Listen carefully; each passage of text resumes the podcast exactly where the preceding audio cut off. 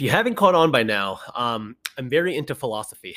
and uh, one of the branches of philosophy that I love reading about, love learning about, is Stoicism, which I think many of you who are listening to this podcast may be familiar with. Someone like Ryan Holiday, who talks about it, who writes about it.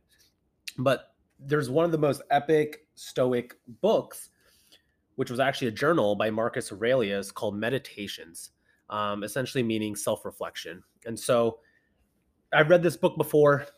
It's actually on my nightstand, and a lot of it has meaning to me in regards to the phrase memento mori, meaning remember your death, that we only have one life to live. And so create everything you can, be the character that you want to be in this journey. And just always in your back pocket, remember that one day you will die. And let that meaning carry a lot of weight in your back pocket so that any action you choose to do, the way you want to live, your MO, is going to be guided based off that principle that you will die one day. But I want to read my favorite passage paragraph in this book, Meditations. It's book two, paragraph 14. And I'm just going to read it here and then we're going to end this podcast. Um, so here we go. Even if you are destined to live 3,000 years or 10 times that long, nevertheless remember that no one loses any life other than the one he lives, or lives any life other than the one he loses. It follows that the longest and the shortest lives are brought to the same state. The present moment is equal for all. So what is passing is equal also. The loss, therefore, turns out to be the merest fragment of time. No one can lose either the past or the future. How could anyone be deprived of what he does not possess?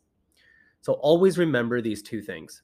First, that all things have been of the same kind from everlasting, coming round and round again. And it makes no difference whether one will see the same things for a hundred years or 200 years or an infinity of time. Second, that both the longest lived and the earliest to die suffer the same loss. It is only the present moment of which enter of which either stands to be deprived.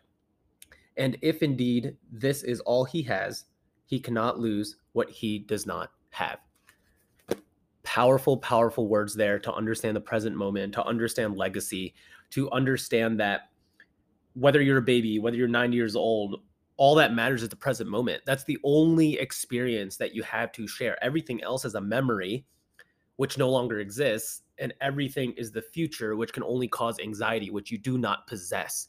So all you have right now is the present moment. And that is the only thing that matters.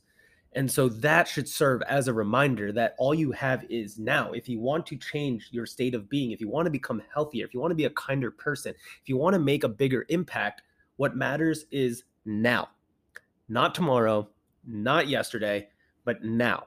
The things you're going to gain, the knowledge you're going to share, the value you can create comes from now. So I hope this resonates with you all. I cannot wait to get my third tattoo, which is going to symbolize this paragraph, which has had a profound impact on me. Um, it just it just means a lot, and so that's why I'm producing this on a Monday. I hope this is something that you carry on for the rest of your week, and that you guys can create the biggest impact you can in the present moment. Take care.